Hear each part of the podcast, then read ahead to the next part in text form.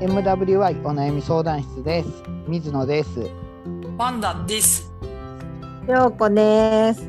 この番組はリスナーさんからいただいたお悩みについて話していこうという番組です解決方法のオプションの一つとして聞いていただけると助かりますあとお悩みをいただいた方の背景や環境を理解せず的外れな方向に話が進むことも多いと思いますがその点はご了承くださいあとお悩みが来ないときは雑談します今日も雑談ですはい、はいどうぞどうぞ。僕だから成長練習中やしおお。前回の続きで。うん。一応。最近ちょっとメキシコの治安が悪くて、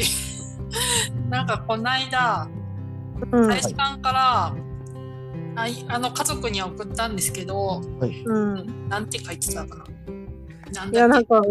恐ろしい内容しかなかった。あそうそうあのなんかえーっとまああの隣の隣の町ぐらいのところであのバーに、うんえーっと武装集団が押し入ってうん客や従業員に対して40から50発発砲する事件があって男女12人の死者および3人の怪我人が出たそうで、うんなんか最近ほんと治安悪くて、なんかこういう20人近く殺されたとかうんしかも市長がとか。えー多くてちょっと嫌だなーって思いつつうんうん。でも日本も多いじゃないですかなんか変変な事事件っていうかうん。うんなんかこうニュース見てるとなんかいっぱいこうえ今まであんまり聞いたことないような事件が多いからうん。なんか心がすさむなーっていうのとあうとん私も体調的にもあんまいい状況じゃないので。うんうん。これはダメだと思って勉強も楽しくやってるけどちょっとメンタル的にネガティブモードになってるなと思ってちょっとうん推しを、推しを強化しようと思って、まあ、お気に入りをですね最近探していたところうんううんん。レアル・アキバ・ボーイズっていう何 それ。オタクなんだけどダンサーっていうグループを見つけてうんあのそそうそのダンスの人たちのなんかあのビデオを毎日1回以上見たりとか、うんあとボイパ、うんあの口で楽器みたいに鳴らすやつうんのうん練習をしたりと か、あと声優さんにも最近ドハマりしててその中で、うんあの野島兄弟っていうお兄さんと弟さんがいらっしゃって声優さんで、うんでうんお二人で野島兄弟って言ってなんかやってるんですけどその弟さんの野島健二さんにドハマりしててうんなんか夜とかそその人の声を聞いて寝るっていうのをやってますね。へへーえ。これこれ推し活動って言うんですよね日本だと。そうだね。そうっていう報告。はい。どうですか水野さんと陽子さんは。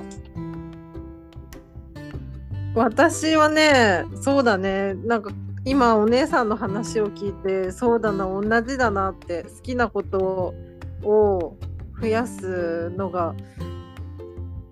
多いな、そうだなって思ってる。うん。なんかその今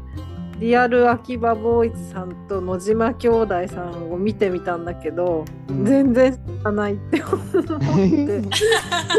方向性が違う妹とはみたいな。うん、私はね、あのー最近はカーセンサー見て中古車を見てニヤニヤしてるっていうえどういうことあ乗りたいなって思う車を見つけてうんお気に入り登録してこう、うん車の詳細を見て、うーんあいいないいなって言ってニヤニヤしてるうーんね、そんな感えじそれは買う予定なくてもワクワクする感じあそうそう予定はな欲いしのいなって予定はないえー、えー、みんな欲しいなって思ってるだけえー、そうそうう。その感じいいですねなんうか、うん。んなんか水野さん推しとかいないんですかそういううん応援してる何かないなあポッドキャスト以外で芸能人とかですようね、んうんないなあそういうの水野さんからそういうこの人を推してるってあんまり本以外で聞いたことないかも。そうだね。うん全然ないですねへえ ないないおっさんやか うんらそうなんだあじゃあ気持ちの切り替えはなんだろう私とかは好きなの見て切り替えたりとかすることあるけどそういう感じでもないのかしら気持ちの切り替え気持ちの切り替えって僕ねメモ帳2つ持ってるって言ったことありましたっけ、うんで予定と結果書いてるんですけどうん結果の方に気持ちの移り変わりを書いてるんですううんで何を目的にしてるかって言ったら自分で自分の感情をコントロールできるようになりたいなって思ってうんうんで僕がこれ4年か5年ぐらいやってるんですけどうん結論として自分が一番ワクワクするのは人を誘った時やってうん人を誘うんですそうおーなんかまあせえへんとかなんかこうへんとか飲み会行かへんとかなんかそんなう感じ、んそれもへえ珍しい。う本ん人はあんまり興味持ってない人を誘うみたいな感じのへえそうそんな感じかな。最近もずっとちっちゃいことはやってますね。うーん。水野さんはじゃああれですね、他他者に奉仕することが、あの、自分の喜びっていうか、気持ちを盛り上げる行動なんですね。どうなんですか奉仕じゃないな。多分この傾聴と裏表やと思うんですけど、うん。は自分で意識はしてないけど、多分無意識の中には人に影響を与えようみたいな感じのところがあるんかなって、ちょっと最近その傾聴について考え始めてから思ってる。うん。なんか多分水野さんの性格を考えたらうんはい。毎回飲みを誘っても断られる人とかになると余計もうこうやったるでってなり そう。うーん、そうですね。そのうんはっきり嫌やからやめてねって言われたらやめるけどそうじゃなくて、今日体調悪いからまた今度にしてくださいって言われたら、あうん今度、今度になりましたけどどうですかみたいな感じで普通に、うんうんうん普通 に。そう断られた時も「あそっか体調悪いんか」とか「あそっか都合悪いんか」みたいな感じで普通に取る感うん、ああそうなんだ。じそうやんわり嫌なんやなっていうことは一切感じんようになってきた。うんうんあ今回も断られた前も断られたしその前も断られたしっていうことに関しても普通に断られたんやったらあー忙しいんやなじゃあちょっとタイミングタイミング合わせようかみたいな方向になる普通にうんうん。なんかあの人が挨拶してくれへんかったってプリプリしたりする人もいるじゃないですかうんそれもなんか同じような感じ方しててあー俺が聞こえんかったんかなとかなんかああわ悪く取らんようになったような気がするなぁ、うんうん、ここのところここのところっていつ変わったんかわからん徐々に徐々に変わっていく感じですよね、なんかそこって大事ですね。相手はやっぱりね体調悪かったのかもしれないしみたいな。はい、僕スケジュール帳に結果を書いてるけどうん機嫌が悪い時がほぼない感じずーっと見てるけど一瞬怒ってもなんか戻る感じ10段階そ10段階で評価してて、うん。そう6が合格ラインでそうで10は「ヤッホー!」みたいな感じそんな感じで書いてるけど6以下がつくことはほぼないです瞬間あったとしてもその日一日の気分の状態が6以下になることはほぼない感じなんか怒りはこうパッて沸騰して徐々に下がったり、ね、人それぞれあるけれど例えば不安とか心配とかってなかなか元に戻るのって難しくない。うん、僕がやってるのは、うん。すでに無意識にやってるんですけど不安があった時に不う安をん。直視するっていうか、不安の状態に対してできることを全部やるうん。でできることを全部やったらもうこれ以上できひんねやっていう諦め諦めがつくっていうかそれを受け入れる気持ちになるっていうか、うこのん。この状況はちょっと辛いけどでもそれとうん不安とは関係ないよねって切り離す。うん。でかつ無理をせえへんっていうかうん。自分ができる範囲でやる。うん例えばあの今週さっきもちょっとちらっと裏で話してたんですけど父親のヘルパーさんから今週お父さんが今日立てなくてってうん。連絡来てで今まで強行に拒否してた紙おむつを受け入れてもらいましたみたいな感じでトイレも行かれへんから、うん。うん、いう状態って一人暮らしで認知症のおじいちゃんが立てんようになったって言ったらもしかしたらステージが上がるっていうかなんかうん今まで安定しとったんが変わるかもわからんなっていうちょっと心配な状況なんですね。うん兄貴も弟もあんまり動かれへんからじゃあ自分がまあ最悪の場合自分が同居するみたいな感じで僕は東京にいるけど兵庫県になんとかして住んでみたいな感じがあり得るんかなみたいな感じで、うん。うん、でもその時に仕事どうしたらいいんやろうなとかまあ言ったら不安な状態ではあるんですけど、でもまあ今やれることはないしなみたいなとりあえずうん。保留っていうかその次の日もヘルパーさんから連絡が来て「今日は立ててました」みたいな感じで言ってたから、うんうんとりあえず週末帰りますねって現時点では頑張りすぎたらあかんってなんか自分を自制するっていうかうん。当然立てませんって紙おむつ受け入れてもらいました明らかに今までと違いますって言われたら不安にはなるけど今全力尽くして、じゃあ今すぐ行きますって兵庫県飛んでいったとしても何も状況変わらんからうんうん。そうヘルパーさんから状況が見えてから動いた方がいいよねってうん。それじゃないと多分自分の身が持たへんっていうか自分の持身がたない持。たへんかったら、したら俺だけ頑張ってんのに弟とか兄貴は頑張ってへんあいつらムカつくみたいな感じでうん。が動いたことで人に迷惑かけるっていうか人に迷惑かけるっていうかそあーの動かれへん人を責め始めるっていうかうん。だから僕はその自分の中で被害者意識っていうかその責め始めるっていうのは自分は被害者やから責め始めると思うんですよねうん。だから僕が自分が被害者意識を持った時にはちょっと一歩下がるっていうかちょっと行動を緩めるっていうかう。そんなん感じにしてますいろんなとこであるんですよね昔昔感じてたのは例えば運動の練習でみんなでやりますよっていう時に一人サボってるやつがいたら僕はすごい怒ってたんです、うん。でもその裏には後で考えたらその裏には自分もサボりたいっていう意識があるんですよね無意識が。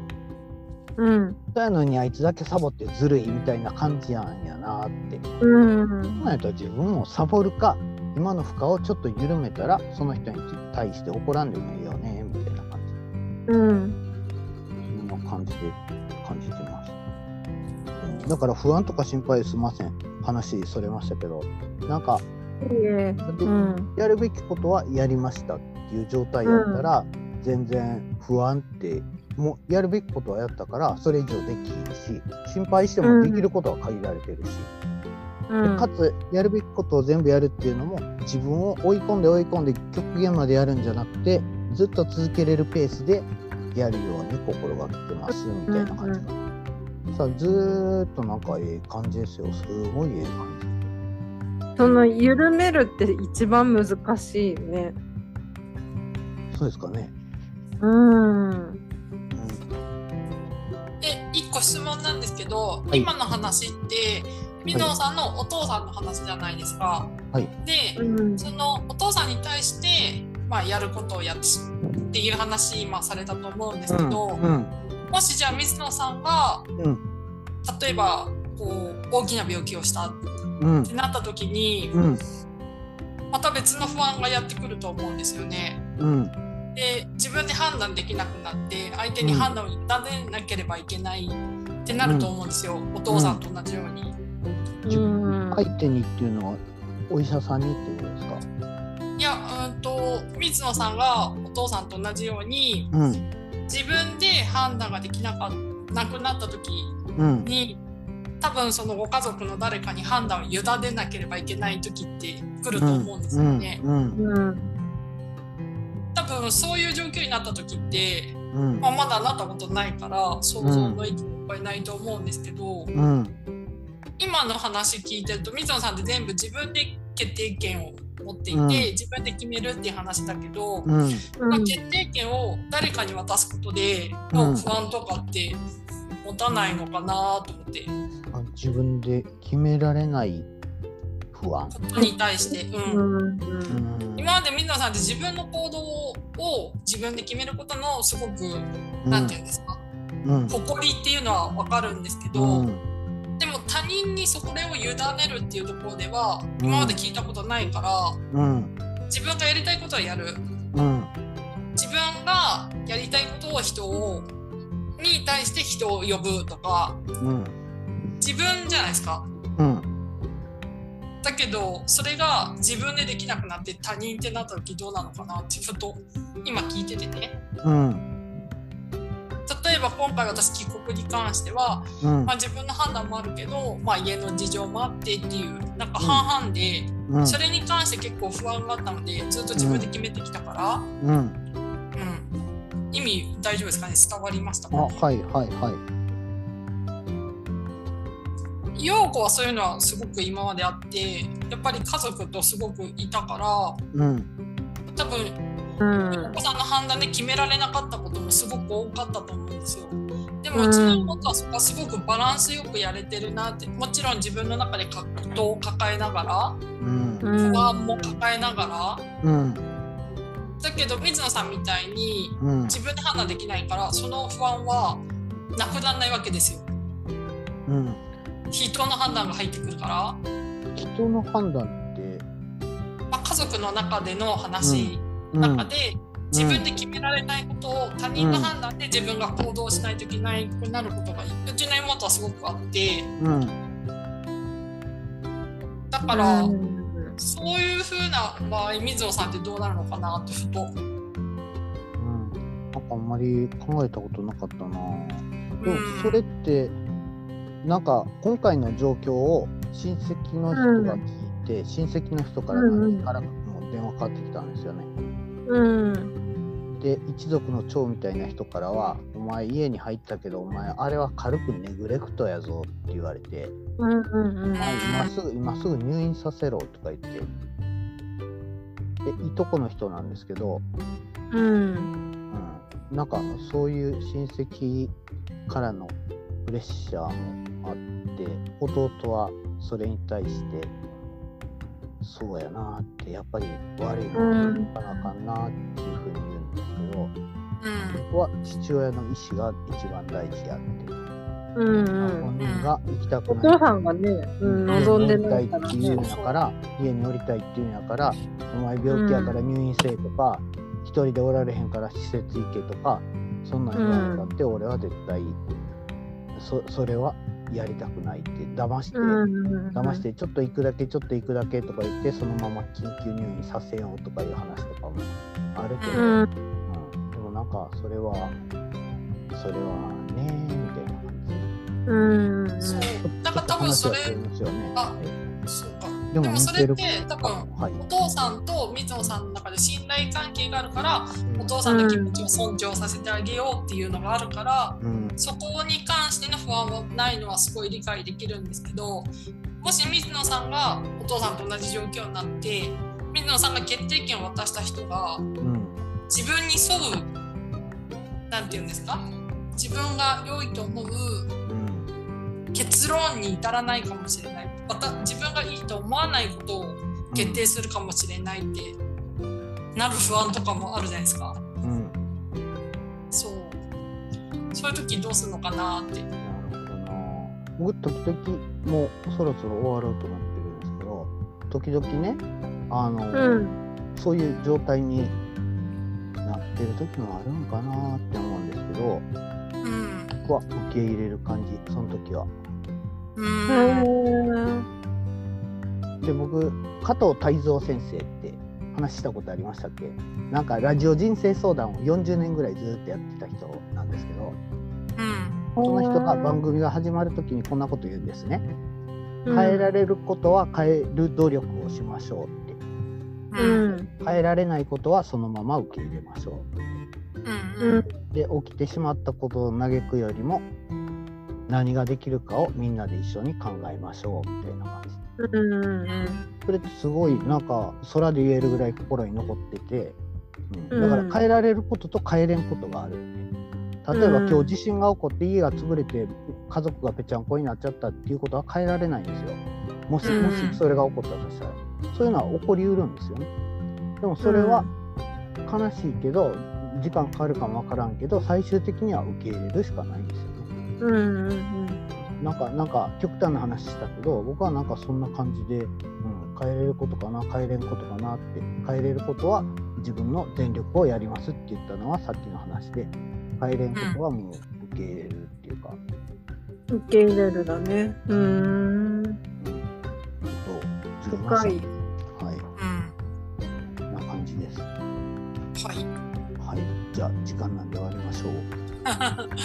はい。はい皆様からのお悩みお待ちしておりますあと聞いていただいた感想などもいただけると嬉しいですメールアドレスは mwy.onayami.gmail.com ですツイッターはハッシュタグ mwy 相談室ですではこれぐらいでさよならバイバイバイ。